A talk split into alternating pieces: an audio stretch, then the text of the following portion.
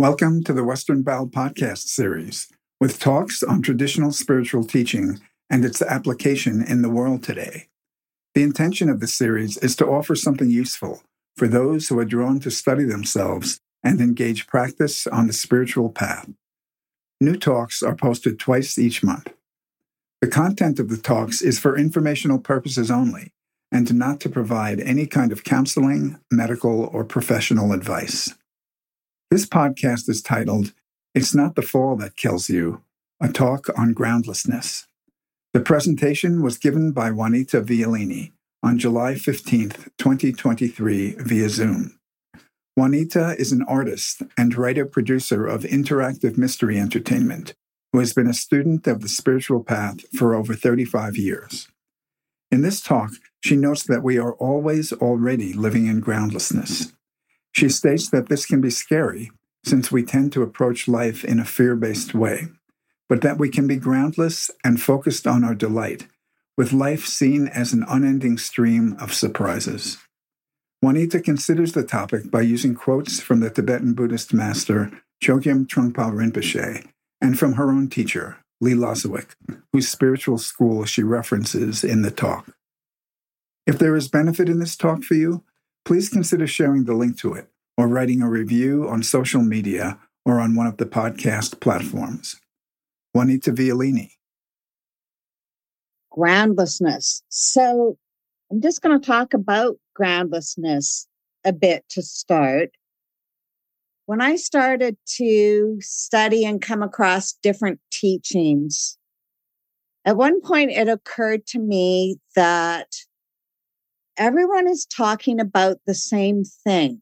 And we're either talking about different aspects of that thing, or we're talking about the same thing, but using different words. And so groundlessness, I like that word because it doesn't have a lot of connotations around it yet. So the thing about groundlessness is we are always already in groundlessness. It's not something that we have to get to. We're there already. So that's good news, I think. We're surrounded by a field of intelligent energy. And the quote that I had in the write up from Chogyam Trungpa says, the bad news is you're falling through air nothing to hang on to, no parachute. The good news is there's no ground. And I love that. It sounds scary. I've run that quote by a couple of different people over the last month, and they're, whoa, it sounds like a plane falling out of the sky. It disorients people, but we're there already. So, groundlessness when I was thinking about it, it's also like that children's rhyme row, row, row your boat gently down the stream. That's groundlessness. Even talking about go with the flow, that is also groundlessness. The thing about talking about something like groundlessness is that it's not linear and we have to use words to do it. So it gets a little tricky. And even thinking like, row, row, row your boat gently down the stream, then my mind goes, oh, we're going horizontally, we're flowing through life. And then the quote that says we're falling through air, that's an entirely different sensation, a different feeling. And it's pointing, I think, to the fact that groundlessness has no direction. We are just always moving. And it's the movement that is important.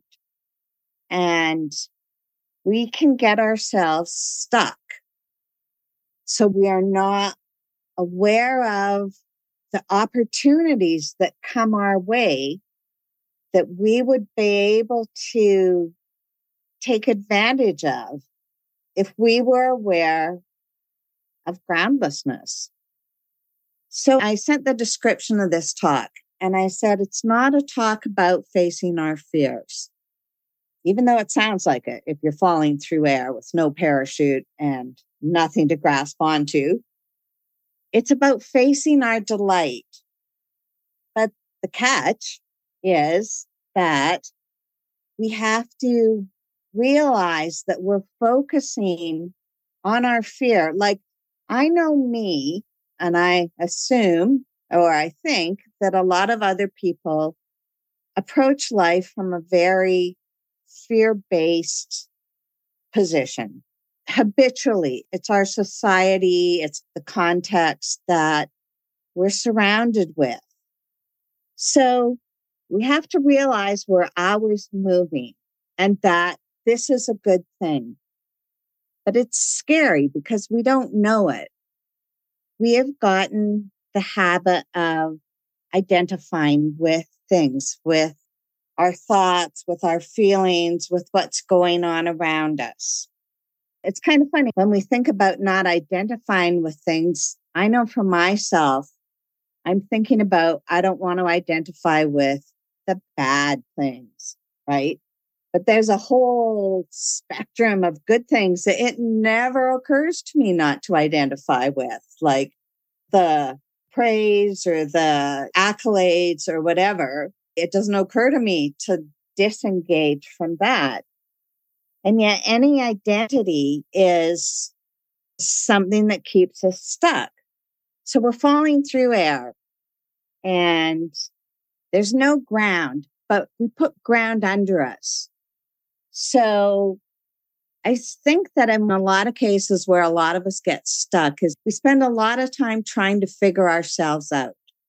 And I think that working with that is useful up to a point. But I also see that we often indulge figuring ourselves out beyond the point of usefulness. And that it's worth drawing a distinction between figuring ourselves out and knowing ourselves, which is a completely different thing. So I wanted to go through how this looks. Figuring ourselves out. I've definitely done this, digging in the past. Why am I the way I am? Why am I afraid of? Why am I triggered, angry, and I have an idea, oh, if I could just get back to that initial incident that caused me to think I have to do this to survive, if I can just remember that, if I can just get there, I can fix it and it'll all be good, right? I won't get mad anymore. I won't, whatever. But I don't think that's actually true. I think we have to work at figuring ourselves out to satisfy something inside of us. And then at a certain point to let it go. Knowing ourselves, on the other hand, takes place in the present and can only take place in the present. Figuring ourselves out is digging in the past.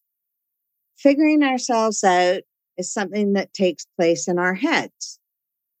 Knowing ourselves takes place in our bodies. Figuring ourselves out, it isolates us. And knowing ourselves connects us to a bigger picture. It connects us to our humanity and everyone else's humanity at the same time. Figuring myself out is about trying to change myself. If only I knew why I did this, then I won't have to do that anymore. Then I won't have to be that way anymore. Knowing myself is accepting myself as I am. And the great thing about that is then I also accept other people as they are. If I think I have to change myself, I think everybody has to change themselves. I've noticed this.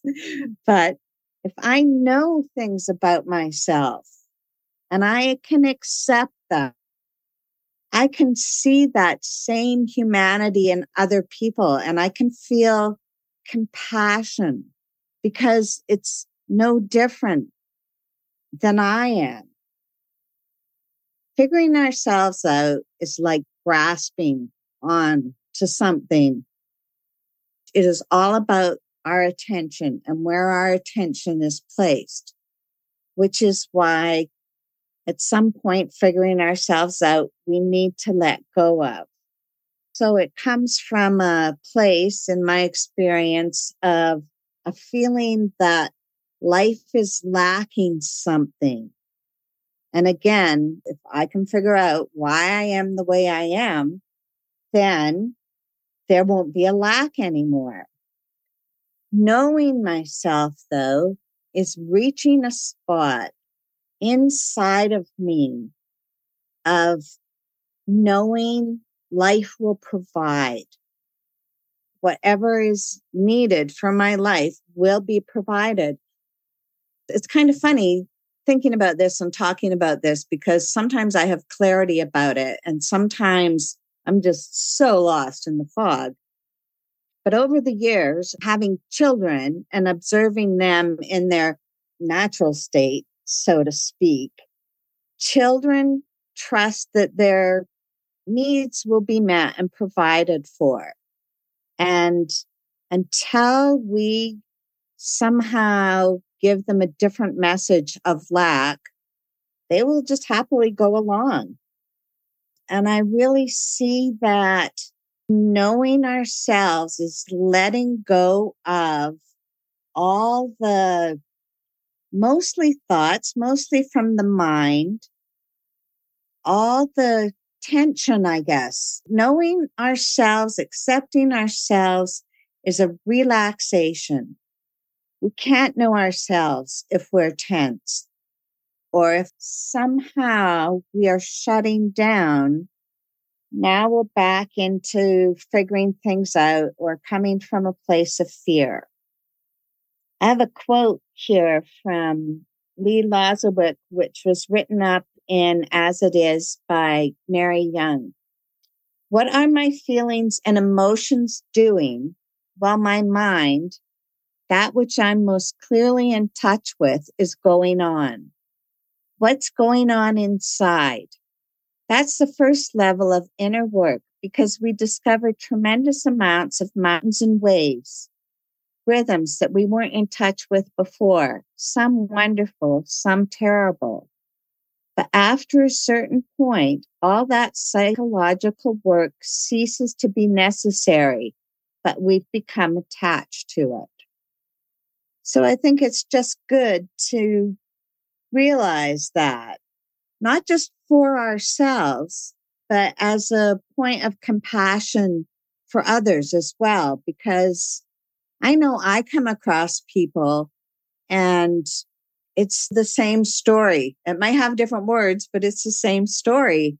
And I find that it's easy for me to get impatient with the same story. And so realizing that this is something that needs to be gone through to get to a place of acceptance with some letting go tossed in there. It just makes it easier for me to be patient with other people. So every time we make an assumption, we hit the ground, we stop, we are dead in the water. Every time we have a comparison come up, we hit the ground. If we have a grudge or resentment, hit the ground.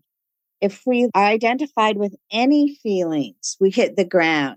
If we are trying to prove something to someone, hit the ground. If we are trying to make someone angry or make someone different, we hit the ground. If we're trying to control someone, we are hitting the ground. If we want someone to be different, we're hitting the ground. And I think that the ultimate is anytime we go into any situation, any interaction, if we want something from it, we are hitting the ground. We will not be aware of our groundlessness when we want something. Does anyone have any questions about groundlessness at this point? I'm not getting the idea, uh, the groundlessness. Is it a metaphor for something? Is it a positive or is it a negative? I've spent most of my life trying to get grounded. I can appreciate that nothing is actually real or material on some level.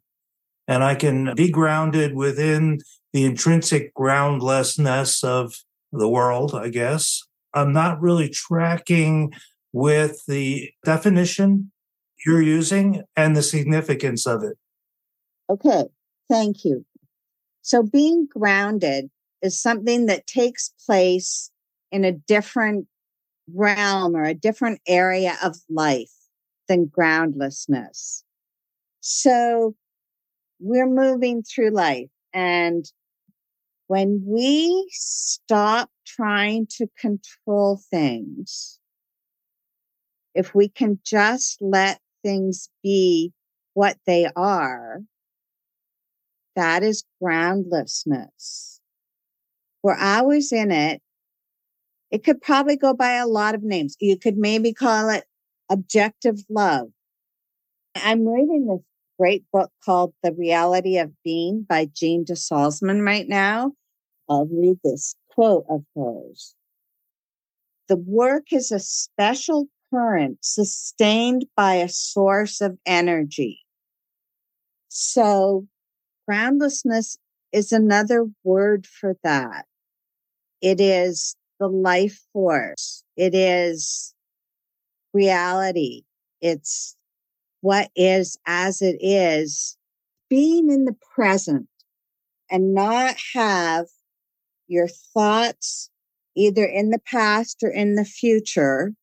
We're very mentally dominated in the world at this time. But if we got taken away by strong emotions or got really attached to indulging in sensations, when we have our attention on one of those three things thoughts, sensations, or emotions if we are focused predominantly on one of them, we've hit the ground, we've stopped, we're not moving with the flow of life that will give us delight and satisfaction. We were born into this world to be happy and to have wonderful things provided to us. We actually still live in the garden. We just don't see it. And so we need to be able to have our attention on our thoughts, our sensations, our emotions on the inside of us and to also have our attention on our environment around us. If we can just observe what is as it is, it's always there. It's letting go of our tension and our tension shows up as judgments, assumptions, comparison, anger, being identified with anything. There's tension somewhere in the body that that is coming from. When we can just rest in the moment. Oh, that sounds simple, super hard to do. But when it happens, and that sounds sort of peaceful, uh, it's not always peaceful. Your attention is completely in the moment. That allows things to show up that we could never imagine could show up. So, one reason I really wanted to give this talk is that we live in a great world. We have such wonderful lives given to us.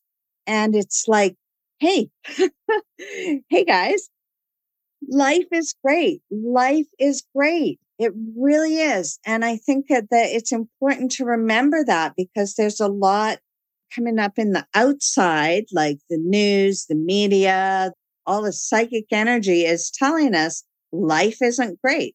And it's easy to forget. Actually, life is really great. We are so blessed to just be alive. It's amazing. And we forget that and we don't see it because we keep hitting the ground. So that's a language that I'm choosing to use for this talk. But when you listen to other talks, really, it seems like everyone is saying the same thing. It's just different words.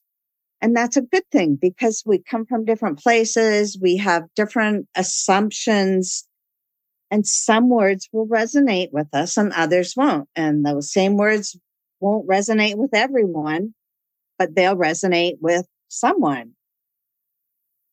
The word that resonates with me is impermanence. I understand the Dharma, the teaching that everything is groundless, nothing is permanent. Mm-hmm. But in my life, I am concerned about my car. I needed to get that fixed. So just go with the flow. But when it comes to more significant things in the way that I've established my life, that's more challenging. I have two friends who lost their houses to a fire. I mean, they just came home and the house was burned down. Life is groundless. There's nothing to hold on to. I mean, that's how I relate to this word, groundlessness. Can I recontextualize my life so that I really am open to what comes up right now? I live my life by habits. I think most of us do. And habits make things feel solid. But am I really solid? Which brings me to ask you when you say of knowing yourself, who is there to know? because it doesn't seem like the teaching says that there is a permanent individual self. But perhaps beyond that, that is a real I, that is a real self. What is that? And it can't be described in words, I know, but it's a question for me. Mm-hmm. So that brings up two or three different things for me. So, yes, in one realm, who is there to know? there's nobody if ultimately we don't identify with things. But at this point, we are in a human body. And of the things that I think we're born for, like to praise life, to praise the divine, however you want to language it, to praise this really wonderful life we have each been given, and also to be useful and to be useful for each other. And in order to be useful and to serve each other, we have to get out of our mechanical way. And so if I get called out on something, if I'm just going along and I speak out of turn or something and someone calls me on that, my initial habitual response is to shut down or to strike out. So there I am hitting the ground. And then maybe I think I can stop doing that if I figure out what in the past made me hit the ground that way. I don't believe that's true. My experience is in between the moments, there are gaps. And so when I get called out, I get a bodily sensation of pain in the heart. I've done something out of integrity. I'm called out on it. I know I'm out of integrity.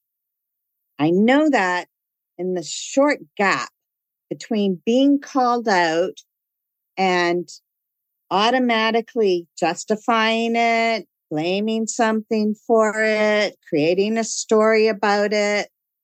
It hurts. I don't want it to hurt. I'm going to make up a story or I'm going to distract myself somehow and then I'm not going to hurt anymore and it's all good until the next time I do it. But if I feel hurt from recognizing I am out of integrity, if I can stay with that feeling and just feel it and keep my attention on that feeling for as long as I can, then I get to know myself. If I slap a story on it, I don't get to know myself. I get to go, oh, that person doesn't know what they're talking about, or, oh, I'm not out of integrity because all those other people, they're out of integrity too. But if I sit with it and if I can go, that was out of integrity, if I can feel that pain inside and accept that about myself, that I am out of integrity, that I do that, then inside something relaxes and something opens. It doesn't change the fact that I'm out of integrity, but something inside me will shift so that the next opportunity I have to be out of integrity, I probably won't go there because I will recognize once I have accepted that about myself, once I know that about myself, then I am not going to blindly, unconsciously repeat it at least as easily or as often, you know? From what you're saying, what's coming up for me is it's a matter of letting go and letting go and letting go. But also, you have to really own what it is you're letting go of. If you don't take responsibility for it, it's just like slapping something on top of it.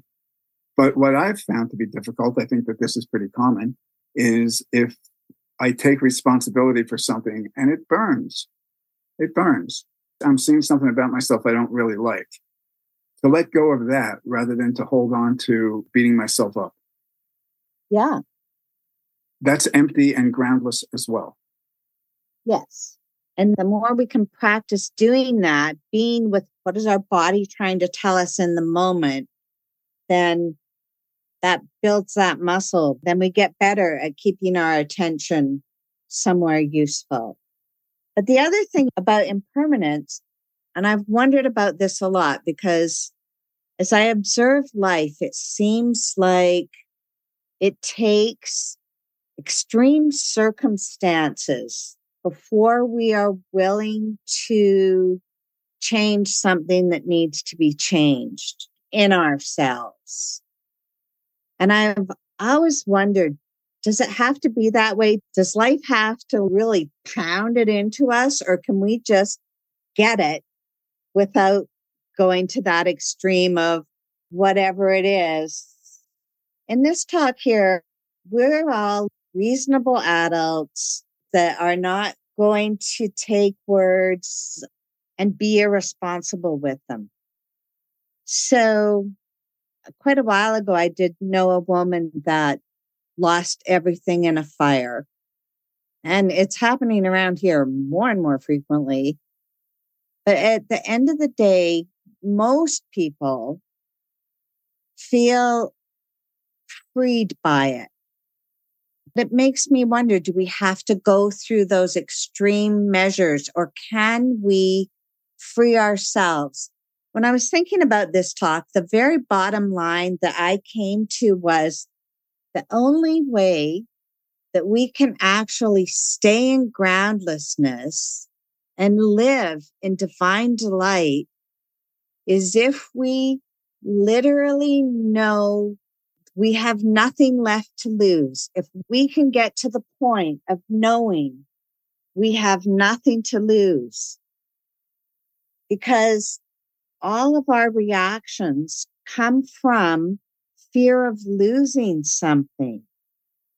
In a work situation, if someone gets something that I think I should get, a promotion, can I be happy for them? Now I can be happy for them. But for many, many years, I felt that their having something meant less for me. I try to spend time with myself. I do spend time with myself everything changes. I'm old enough now that I've seen everything changes and it's not going to stop changing. Everyone we know and love will die. We will die. We will move. Our house will be gone. The way the fires are going, the whole town could be gone that's an extreme and it's kind of sounds like it's on like the bad end of the scale but regardless good bad it doesn't matter it changes there's no sense to think we're not going to lose everything. we are. And that's actually really good news because if we can just stop holding and stop grabbing or grasping, those sound like violent words in a way. And it doesn't mean that we're violent people, but we want, or at least I know I want. And we think that if we don't want, we won't get. I'm really trying to pay attention to what's going on and what's coming up for me in the moment. And yesterday, it was only yesterday, I had to go meet some people I didn't really know to a place that I'd never been before. And I'm driving to get there and my stomach is all in knots and I'm super uncomfortable. And I'm going, it's okay, it's okay, stay with it, stay with it. I think it's important that we're our own best friend and we give ourselves pep talks. Okay, just feel it. Like you're going into a groundless situation. Yeah. And it was magical. It was absolutely magical. Wow. By not shutting down, by staying open to see what shows up, magic shows up. So I want to read a quote about that. This is a quote from Lee Lozowick. When I heard this, it was just like my answer to every question I ever had. Quote, what is life after all but an unending stream of surprises? At least it would be if we stopped our stubborn and foolish reliance on our artificial and neurotic projections as if they were reality. Only reality is reality. We should live in divine delight and leave the subjective sorrow to the sleeping world of tension, anger, fear, and disappointment. And I love that. I love that. Life is an unending stream of surprises and living in divine delight. That is what is. And we just get tense somehow. And then the psychology kicks in. And then we forget that life is really precious and very short. It's so short that I really want to encourage us all I think if we get maybe how short it really is, we might be more able to appreciate it in a way. I know we probably all appreciate life, but it's just so wonderful and so magical and it's available to all of us all the time. It's here now. It's like that. okay. Okay. So we have a lot of assumptions and judgments and all that sort of stuff. And then it's okay, well, what can we do about that? How can we stop doing that? Knowing ourselves, that could take a while. Like I know, takes me a while. I'm still working on it, probably forever. But there's this great quote by Benjamin Disraeli, who was prime minister when Queen Victoria was ruling England, which is probably early 1800s, mid 1800s. Anyways, the quote is never complain, never explain. And that is such a great tool. And I found out what a great tool it is in part by accident. So never complain. Well, we all know that one. Never complain, never explain. And that is really interesting because if you don't jump in and explain, then you get to see, for one thing, where people's assumptions go. Whereas if you explain, then all of a sudden everybody gets on your train and there you go. You all have the explanation the same. But it's really wonderful and entertaining if you don't explain. So I have a incident that happened to me accidentally that showed this off. This was many years ago. I was living in Vancouver and I did a weekend workshop that basically involved a bunch of people in a room yelling at each other in an effort to confront our issues. We are going to get in each other's face and yell for two days straight. It was not without merit. It was kind of extreme, but at the end of two days, I had no voice left. I could not speak. I had yelled so much throughout the weekend. And I'm driving home and I'm living in Vancouver and I can't wait to get home. I had more or less just moved to BC from a different province, from Alberta. So my car still had Alberta plates. And I ran this stop sign. I took a look. There's nothing coming. I want to get home. Zoom right through the stop sign. And there was a cop right behind me. And he pulled me over and he started to lecture me in his sarcastic way about, well, I don't know how you do things in Alberta, but here we stop at stop signs. And I really wanted to say something. I don't know what I would have said, but I didn't have any voice. So I couldn't say anything.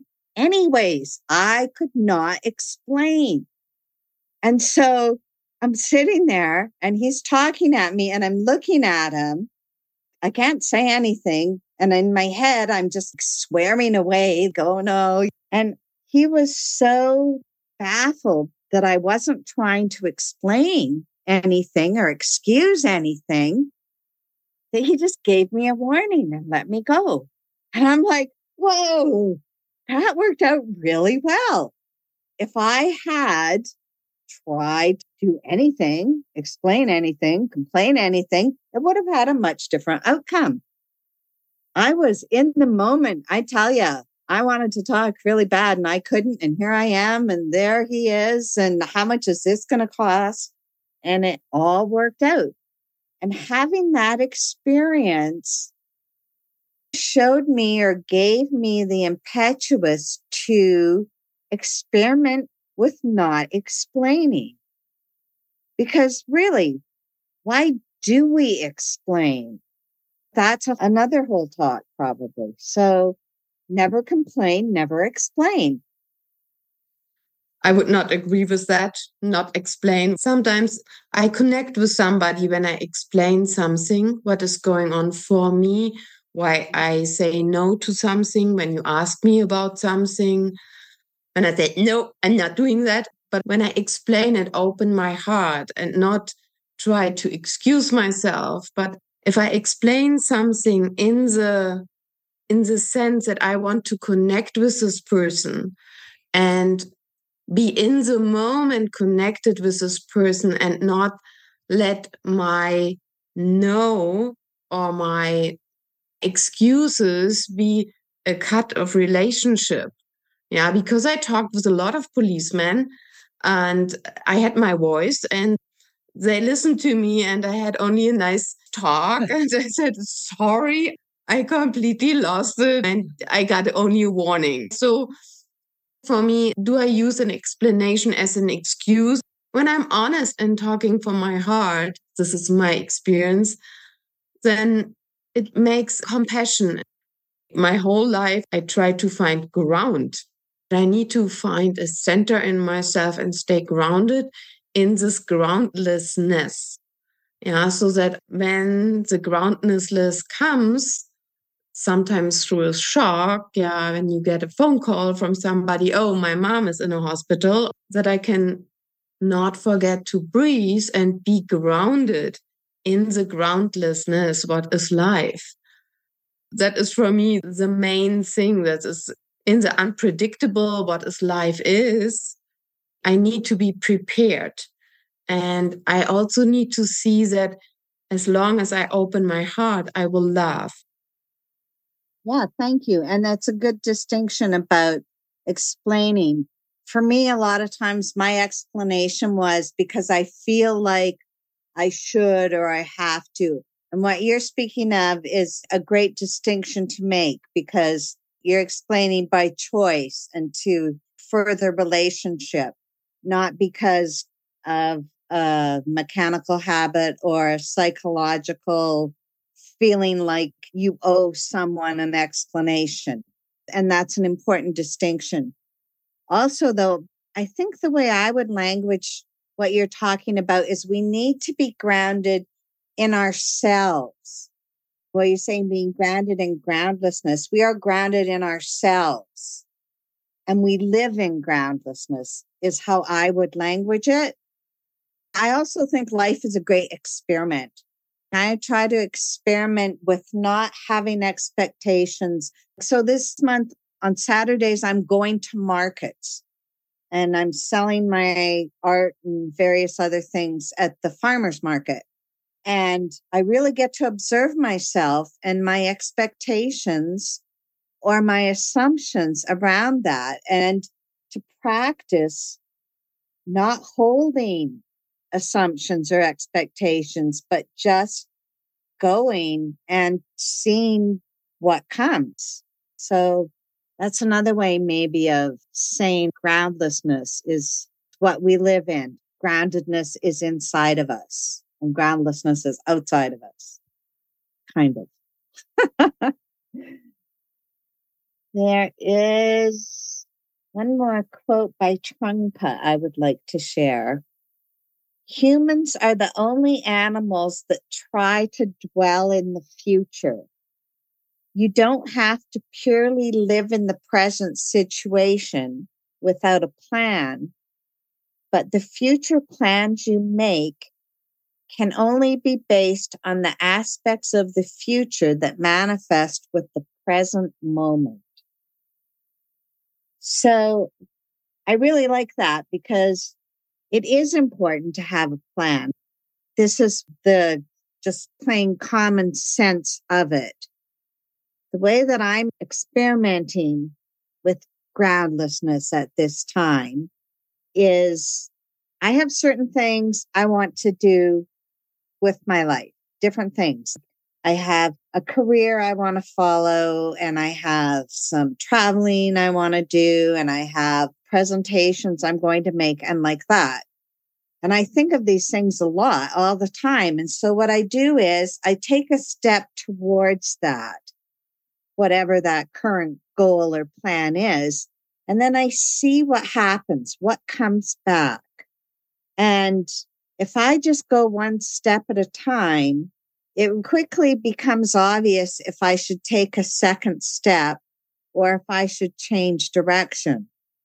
This speaks to not necessarily not having an aim, but not deciding what that should look like groundlessness. Another way I have found to access groundlessness is through generosity.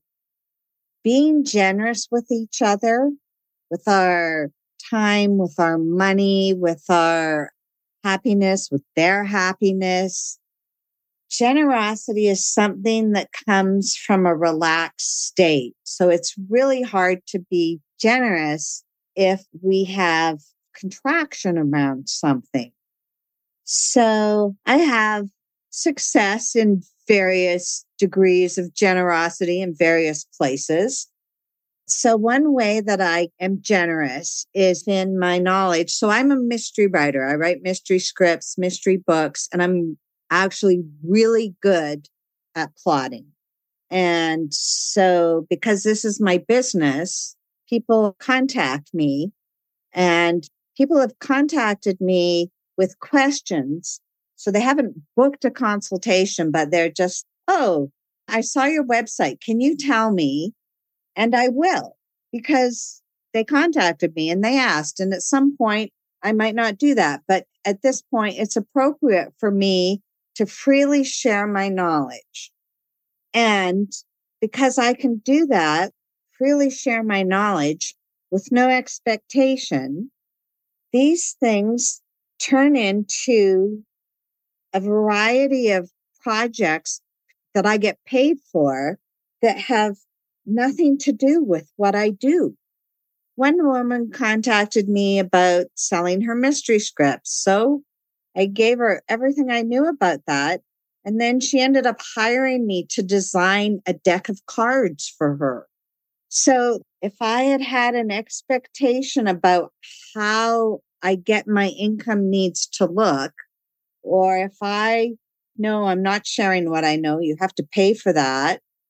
Both those things would have shut down this really delightful interaction I had with this woman, and I got paid. It sounds like such a simple thing. And talking about things like groundlessness, there's just a lot of things we talk about that the mind puts all these bells and whistles on, and we think it comes with flashes and strobe lights. And it's not necessarily like that. It's like, hey, we're all awake many times throughout the day, and I'm waiting for the shooting stars. How will I know I'm awake? Where are the shooting stars? And that's just something my mind thinks, oh, awake, that must come with shooting stars. Questions, comments? Well, from what you're saying, one thing that's occurring to me is that to be awake, I think, is to live in groundlessness. Because if hmm. I'm living in groundlessness, my attention isn't on me trying to substantiate myself or trying to fix myself to things, remain attached to things, worrying that I'm going to lose something, trying to hold on. But if I'm not trying to hold on and my attention isn't on that or trying to make a certain outcome happen, whatever comes, I know I, I have confidence. I am surrendered to. Then my attention is free. I think that we've all had moments of that. Uh, but that's not my common state of mind. One teaching that has been really helpful to me is something from Arnaud Desjardins. He talks about loving the unfriendly side of life. So I, I go through my life and I have a job and I need to take care of all these things and meet deadlines and all of that. But if something comes up to upset the way that I want things to go, can I accept the unfriendly side of life? If not, love it. That's just something that I remember sometimes when something comes up to really throw me off. All my plans are shot.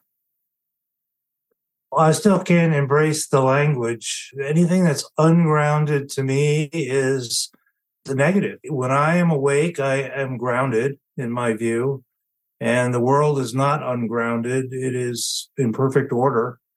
And when mm-hmm. I can mm-hmm. connect with it, I don't see any ungroundedness anywhere. I want to be on the ground. I do not want to be ungrounded or above the ground. I do not see the natural order as being ungrounded. So I'm not relating to the term whatsoever and I can try to translate it into the present or reality or something else. But the term groundlessness, so far, I can't find any value in it for me. That's okay. Okay, I'm going to just talk and hopefully something sensible will come out.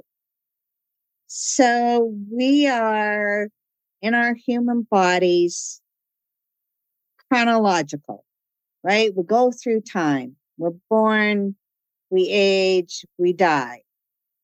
That's what happens to the body. So I'm assuming you identify with you're more than a body. Where would you say your more than a body exists?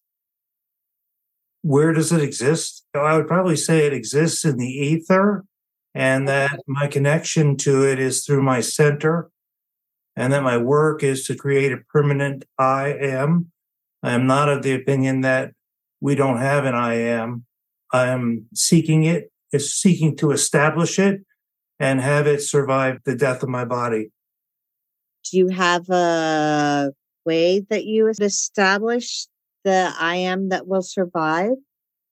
Well, it's what Gurdjieff refers to as crystallizing something. And it's been a life's work.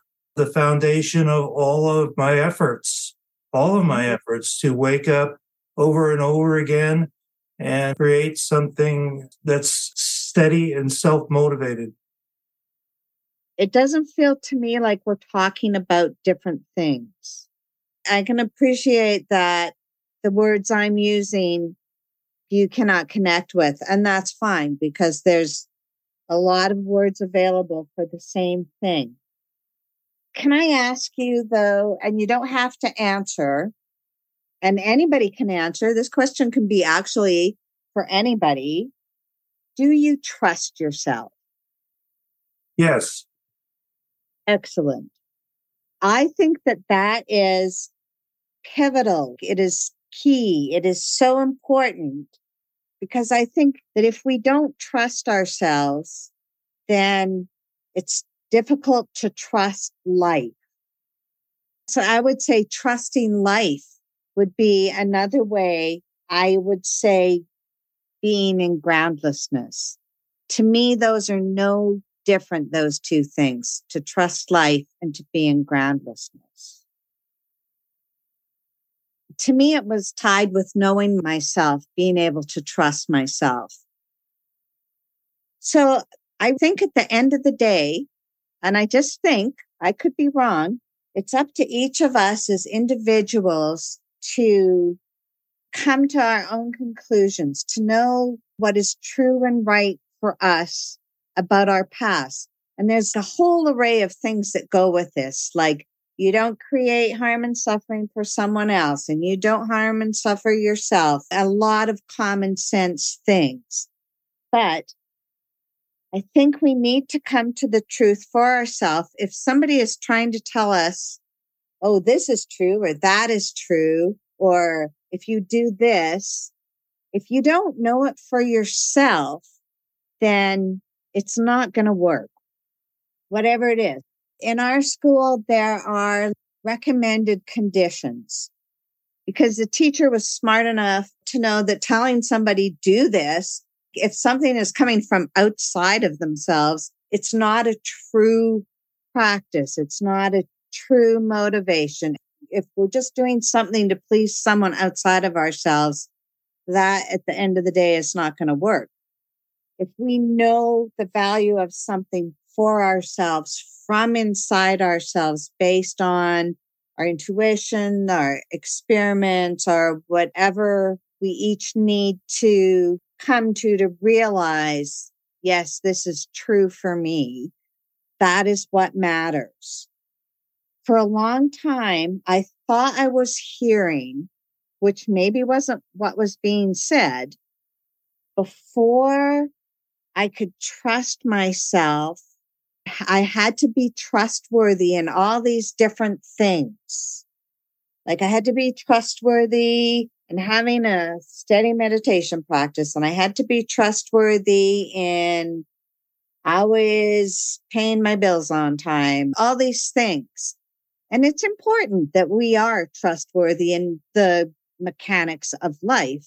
But I was just headed in the wrong direction, waiting to be happy until I was perfect or had it all lined up. But I came to the conclusion I had to know where I was not trustworthy. I had to know that.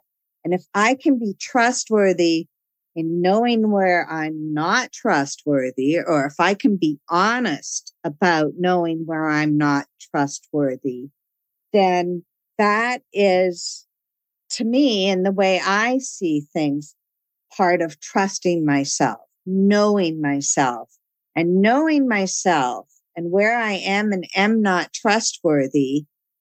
I can have a trusting relationship with life it's cool how that works. I just wanted to put that out there because it seems like that might be a place where a lot of us get stuck is in not trusting ourselves.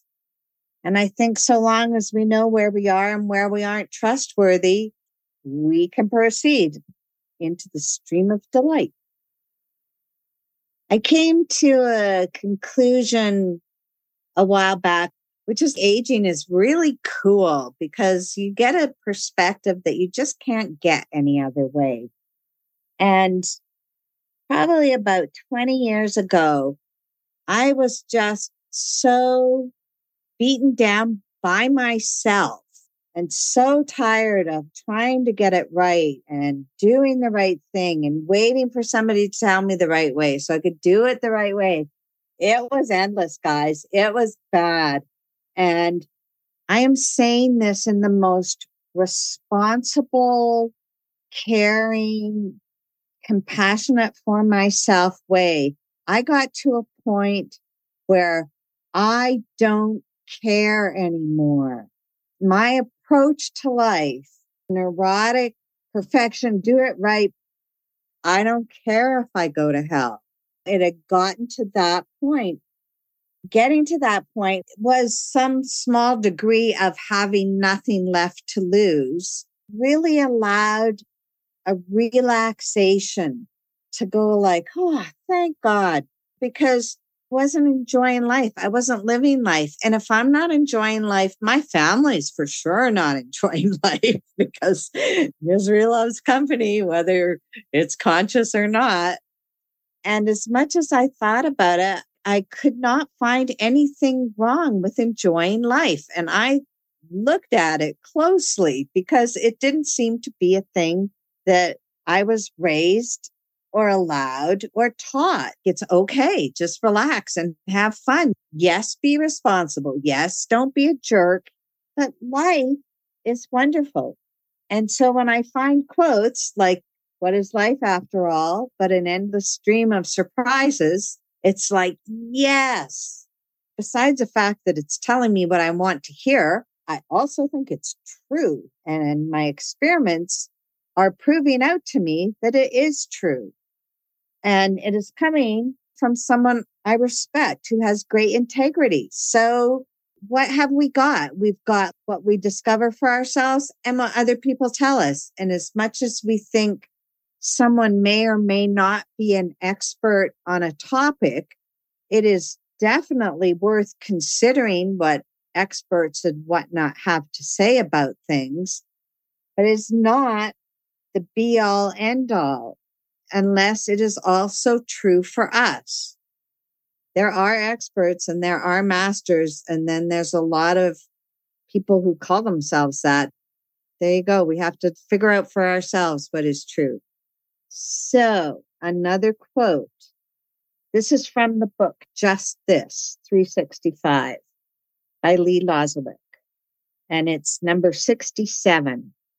Stop pushing the universe is perfectly organized and always gives us what is most useful if, and if is the operative word here, we relax and allow ourselves to be receptive to the universe's timing instead of pushing, pushing, pushing and letting our minds define the situation or manifestation unquote. So that to me is groundlessness, allowing ourselves to be receptive to the universe and not letting our minds define it. Because if our minds define it, that is what we're going to get. But if we don't define it, then we can see what the universe is going to give. Okay, quote, I'm going to finish the quote. And since the universe doesn't function exclusively relative to a three dimensional line or timeline, past, present, future, the universe can clearly know what is more useful tomorrow, even if the mind can't possibly grasp such a dynamic and insists on using a resource today, which in fact would be far more useful tomorrow unquote. Yes? I know this is an extreme example, but I'm just thinking about this the last couple minutes. Somebody sent me this video called Fierce Grace. It's about Ram Dass, Richard Alpert, and he had a stroke. And he actually did this video, I think, for people to learn something from his experience. And during the course of the video, it shows two interviews, one with a couple and one with a, a person who lost somebody that they were very close to. In this case, the couple, their daughter, to a violent death. And they were groundless. They could not understand how that could happen. To me, I realize that there are going to be times, and there have been times, when the rug has been pulled out from me. And what I assumed was solid ground is not really solid. So, in a moment like that, this couple realized that things are groundless prior to that afternoon when their daughter went out. Things seemed very solid. And what you're saying about having a sense that the universe knows the timing for something, even if you can't understand it, that requires a lot of faith which is the response that Ram Dass gave to this couple. How do you know that this wasn't exactly what she needed? She came here to do this, and her time was up. Another woman came to him in a similar situation, having lost her partner. And he said that losing a lover is a path. Those are just some things that occur to me about groundlessness I don't really see things as groundless until something that I'm very involved with or attached to is lost. Many years ago, I worked with a woman. I didn't know her. I had heard of this woman. I worked in a school district. There was probably a thousand employees, and we were both union members. And her 10 year old son had drowned. And I had heard of this. And then I saw the woman, I don't know, maybe six months, maybe a year later after this had happened at a union meeting. And I looked at that woman and I knew she knew something I didn't. That woman had gone through that grief and pain and come out the other side. And I don't know how she did it. And I never even spoke to her. But when I looked at her and I saw her eyes, and her eyes were so warm and loving, she had gone through the grief. And whatever her path was with that, she was radiant. I mean, we're all different. We all have different things. But to go from that heart wrenching experience of losing a child and to come to radiance, that is an impression I will never forget. She used her pain or she didn't block, she didn't stuff, she lived it and went through it. It's a reminder for me when some little discomfort or inconvenience comes along, like, really, what is the problem? Well, I don't have anything left. I actually ran out of planned talk about 45 minutes ago and just been winging it. So thank you.